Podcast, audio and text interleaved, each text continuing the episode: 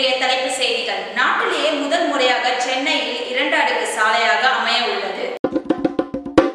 இந்தியாவில் நேற்று அதாவது இருபத்தொன்பது ஒன்பது இரண்டாயிரத்தி மூன்று அன்று அறுபத்தைந்து லட்சத்தி முப்பத்தி நான்காயிரத்தி முன்னூற்று ஆறு நபர்கள் கொரோனா தடுப்பூசி செலுத்திக் கொண்டனர் என உலக சுகாதார நிறுவனம் தெரிவித்துள்ளது.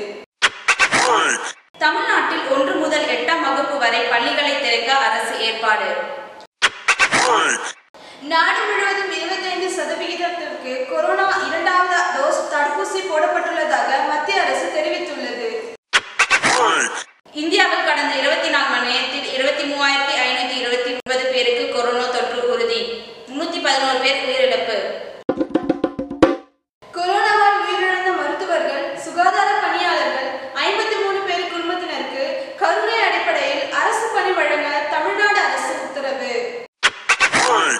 சென்னையில் ஆபரண தங்கத்தின் விலை சவரனுக்கு ரூபாய் எழுபத்தி இரண்டாக குறைந்து